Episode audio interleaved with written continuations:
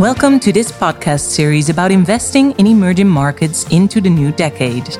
It's fair to say that emerging market universe of today looks very different from that of the 1990s. Indeed, the various economies that make up emerging markets have come a long way. Their rapid development has been nothing but astounding.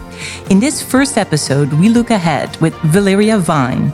Valeria is equity investment specialist at Capital Group. How will emerging markets develop in the coming decade? And also, we'll try to answer the most important question for you as an investor what are the structural changes and tailwinds that will drive the region's growth?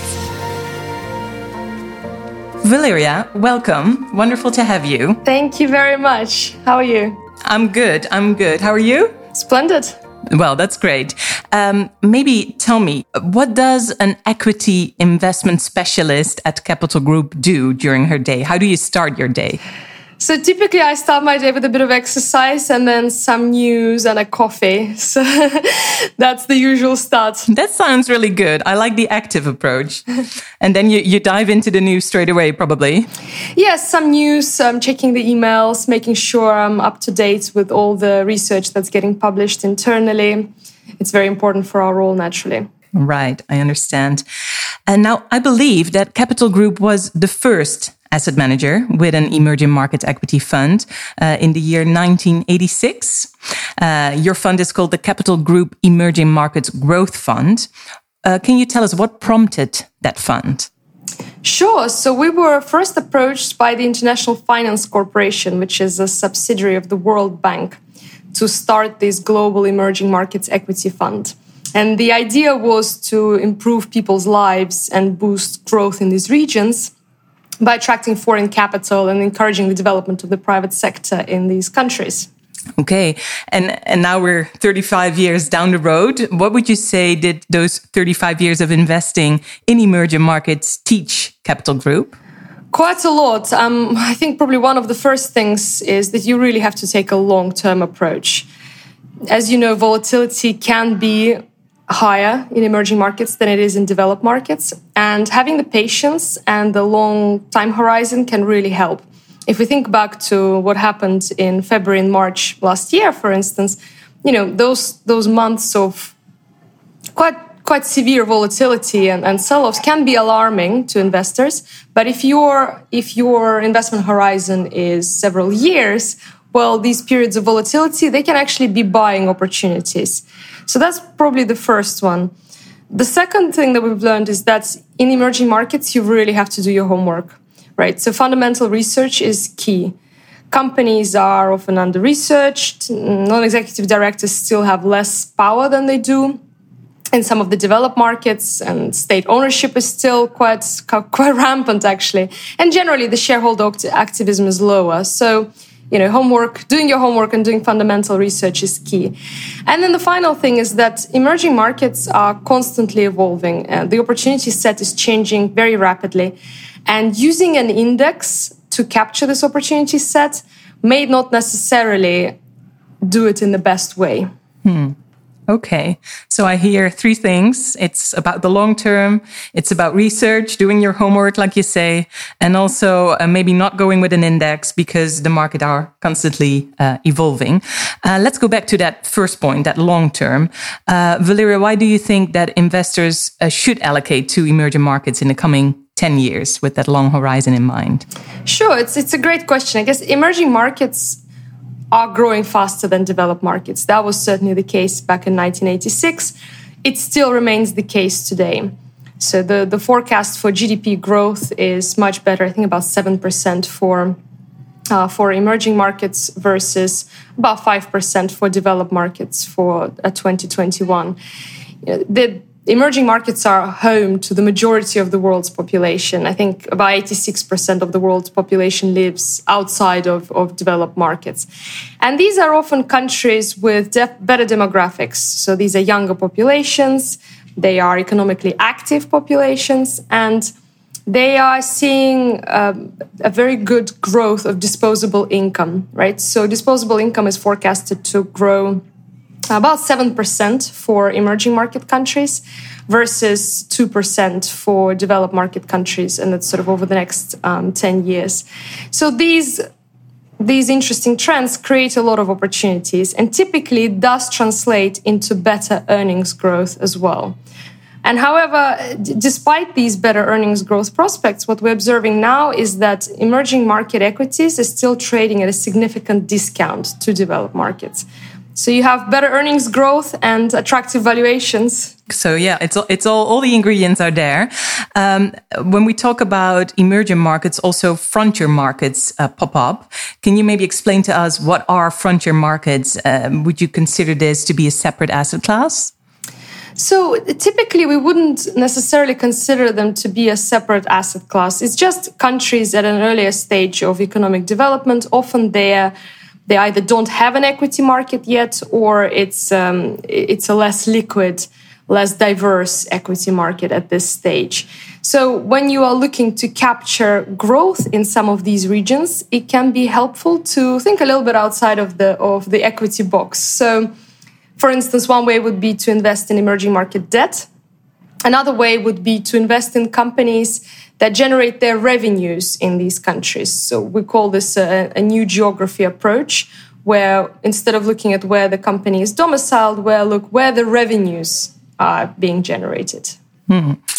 Now, emerging market equities have lagged the wider market in the decade after the start of the global financial crisis. Why should we expect the coming 10 years then to be different, Valeria? It's a great question. I think if we look back to 2010, 2011, uh, at this point, there was this end of commodity super cycle. And at that point, extractive industries, so mm, think energy, metals and mining, they're about a quarter of the entire MSCI EM index. These industries now make up less than 10% of the MSCI EM index. So instead, you actually have a lot of companies that are sources of true innovation in healthcare and e-commerce and digital payments. And these are typically the, the type of companies that A are able to grow their earnings faster, and B, they are also tend to warrant a higher valuation in the first place.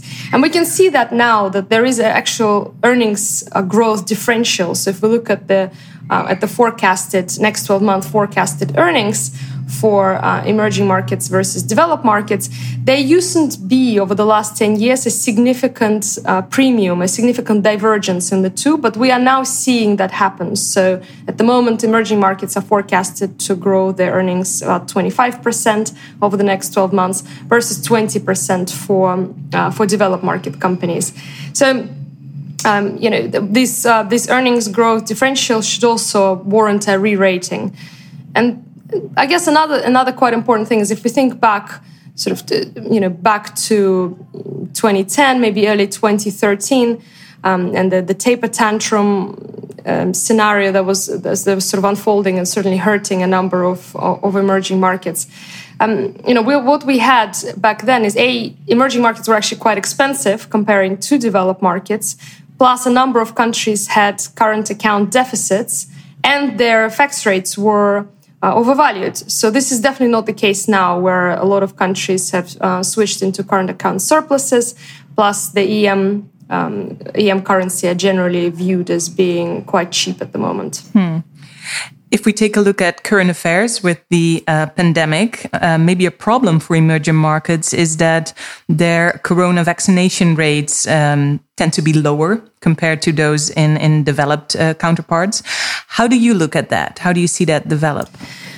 Sadly, it is true that uh, some countries were able to secure the vaccine supply much better than others. And not necessarily developed versus emerging. There are a number of countries in the developed world that have also either struggled to secure the necessary supplies or to motivate the populations in those countries to, to take the vaccines, mm. um, which is um, not, not great for sort of achieving um, the, the, the, the, required level of, of vaccination globally. Exactly. But the good news is that more vaccines are coming to market. Um, um, for example, there is a Chinese company, a vaccine maker, that has recently received uh, an approval for, um, for, for their COVID nineteen vaccine. It's not based on mRNA; it's based on adenovirus, but it's um, it's a one shot vaccine. It requires mm-hmm. normal um, storage temperatures and and those are the kind of things that are more likely to to be used in uh, in emerging markets. I think there's every every sort of opportunity for hope is there that um, as more and more vaccines get developed, emerging markets will also reach the same level of vaccination as we um, we we observe in the UK, for instance. Right, right. Uh, now, in a recent ebook, you wrote that the secular growth trends that have existed long before the coronavirus outbreak could continue to flourish in the next decade. Uh, could you tell us which trends you are referring to? Sure. Uh, so we've yeah we've identified these ten key trends that uh, we believe will be driving um, interesting opportunities and, and producing good shareholder returns in emerging markets over the next um, 10 years. It seems like a good, uh, good investment horizon. Mm-hmm. Um, and, and these, I guess, can be grouped into several categories. So if we think about a couple of trends such as rising incomes and expanding middle class, well, the kind of investment opportunities that we see that can arise from that are the, the demand for luxury goods, for instance, the demand for travel, and also the demand for financial services. So, not just traditional banking, but also insurance, for instance, and so on.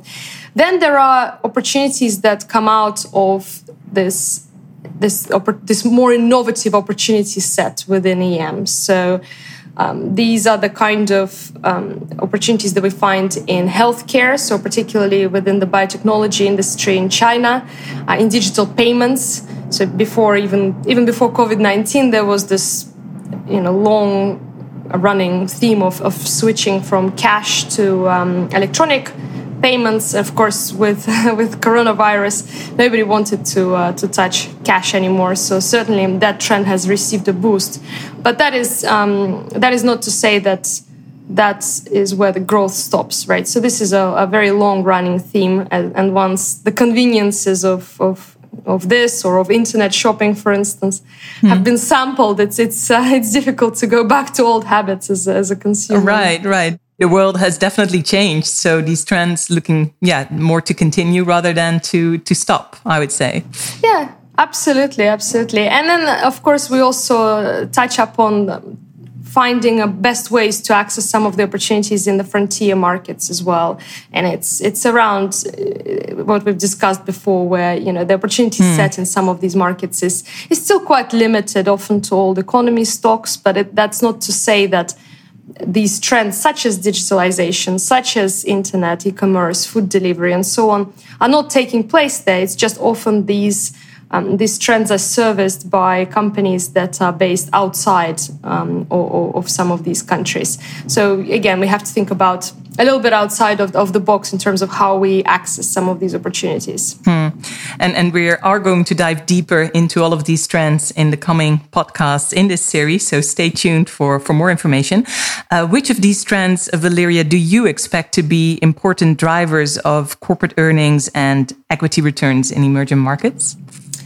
Sure. So, well, I guess there's there's two aspects to it, right? So, as incomes rise, people start to travel more. They travel further. They tend to spend more more money when they do travel. They tend to buy more luxury goods. So, this is where the earnings bit will will benefit. But also because the opportunity set within the emerging market index is changing and it's becoming full of innovative companies in sectors like consumer discretionary, healthcare, um, information technology, rather than some of the more cyclical industries as we were in the past, as we saw in the past. Typically, these sort of companies do warrant higher valuations, and, and so the shareholder returns could be uh, boosted through um, through the multiple uh, portion of that as well. Hmm. You referred to it already earlier in this uh, podcast uh, no index investing. Why would you say an active approach is key to invest in emerging markets? Sure. So, well, I, I, guess there are several issues with with the indices. So, I I describe them as four C's. So, there is hmm. the classification. Um, you know, for instance, FTSE and MSCI classify uh, South Korea uh, differently. You know, there are issues around concentration of, of those indices. So Alibaba at some point in 2020 was 8.7% of the entire index, right? So it's, it's very, very good at reflecting what's done well in the past. But not necessarily what um, what can do well in the future, right? And that kind of brings us to the next C, which is capturing the the, the full opportunity set in EM, you know, sectors like healthcare, for instance, are still very, very small.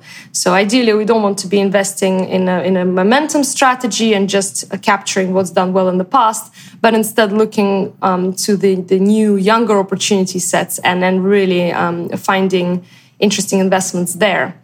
And then, of course, there are composition changes. So sometimes, you know, as with Argentina rejoining MSCI emerging markets, right, between the two period of currency devaluation, you know, these may not be necessarily the best the best point in time to uh, to to uh, either start or stop investing in a country. Hmm. I, I, like the the four C's as a as a reminder: classification, concentration, capturing uh, the opportunity set, the full opportunity set, and composition changes, if I'm correct, right? That's right. Uh, so, what would you say, Valeria, is key to identifying uh, investment opportunities in, in emerging markets? So, well, we believe in an active approach, right? We mm-hmm. think that is that can generate better returns for for shareholders. And in order for that to work, we believe in doing on the ground research. So really doing your homework in in in in, in these countries. So we need to take time to meet with companies to analyze their financial statements to really understand the vision that management have for the company, but also meeting with suppliers, customers, really taking time to understand what is driving the business and where the next growth opportunities will be. We believe that is the best way to um, to identify good investment opportunities in EM and, and also getting them into the portfolios early as well. That's quite key. Hmm. And I also believe that you consider the bottom up approach to be better than a top down approach. Uh, so, why is that? Yeah, it's, it's a good question because I guess we often say growth prospects are stronger in EM, and that is definitely true.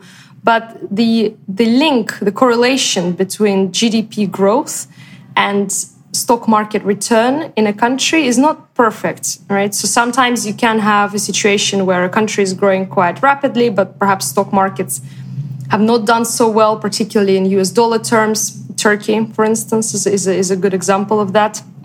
You know, other, other things that sort of break that correlation um, is presence of multinational companies, right? So if we think about Mexico, for instance, you know, car industry accounts for about 18% of manufacturing, but there is no Mexican car companies to invest into. And then there is state ownership. Um, that that's another um, another factor that tends to um, distort that link as well. So when you identify a country, um, it, it, that's not to follow that there will be good necessarily good investment opportunities there, despite maybe high growth. And the the opposite is true as well. So perhaps Brazil has a challenging macroeconomic um, backdrop at the moment and, and, political backdrop. But that's not to say there are not interesting investment opportunities in the country. You know, for instance, there's a lot of um, digital payment companies that are disrupting local banks that are have, been phenomenal investments uh, investments over the last several years. Hmm. Uh, maybe a final question to to wrap up this interview, Valeria. Um, when we say emerging markets, we're actually talking about over sixty different countries uh, worldwide, and I wonder, as an investor, how do you keep up with the future growth in size and diversity of, of all these countries? It's a, it's, it's, a, it's a great question, and certainly the Capital Group is is well positioned for that because of our size. Really, you know, we we are able to put analysts, experienced analysts, on the ground in some of these key markets, and you know, our analysts have an average 15 years of investment experience, and they, you know, some of them have been covering the, their sectors for well over a decade. So this the fact that we invest for the long term and the fact that um, you know, the, the, our size, just, you know, we, we have over 77 billion in EM focused strategies alone. Um, mm-hmm. All this gives us um, access to management, for instance, and, and access to key decision makers and companies. So all that helps a lot. Thank you so much, uh, Valeria, for joining me today. Thank you. Thank you for listening to a podcast on investing in emerging markets into the new decade. I would like to thank today's guest, Valeria Vine, Equity Investment Specialist at Capital Group, for her time and her insights. This podcast is offered to you by Capital Group. If you'd like to know more about investing in emerging markets, please visit the Capital Group website, capitalgroup.com. And for more podcasts, please visit the Fondsnieuws website, fondsnieuws.nl forward slash podcast.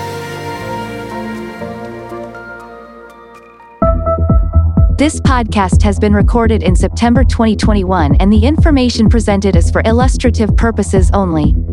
While Capital Group uses reasonable efforts to obtain information from third party sources which it believes to be reliable, Capital Group makes no representation or warranty as to the accuracy, reliability, or completeness of the information. Any opinion, estimate, or forecast is subject to change. This communication is of a general nature and not intended to provide investment advice, or to be a solicitation to buy or sell any securities.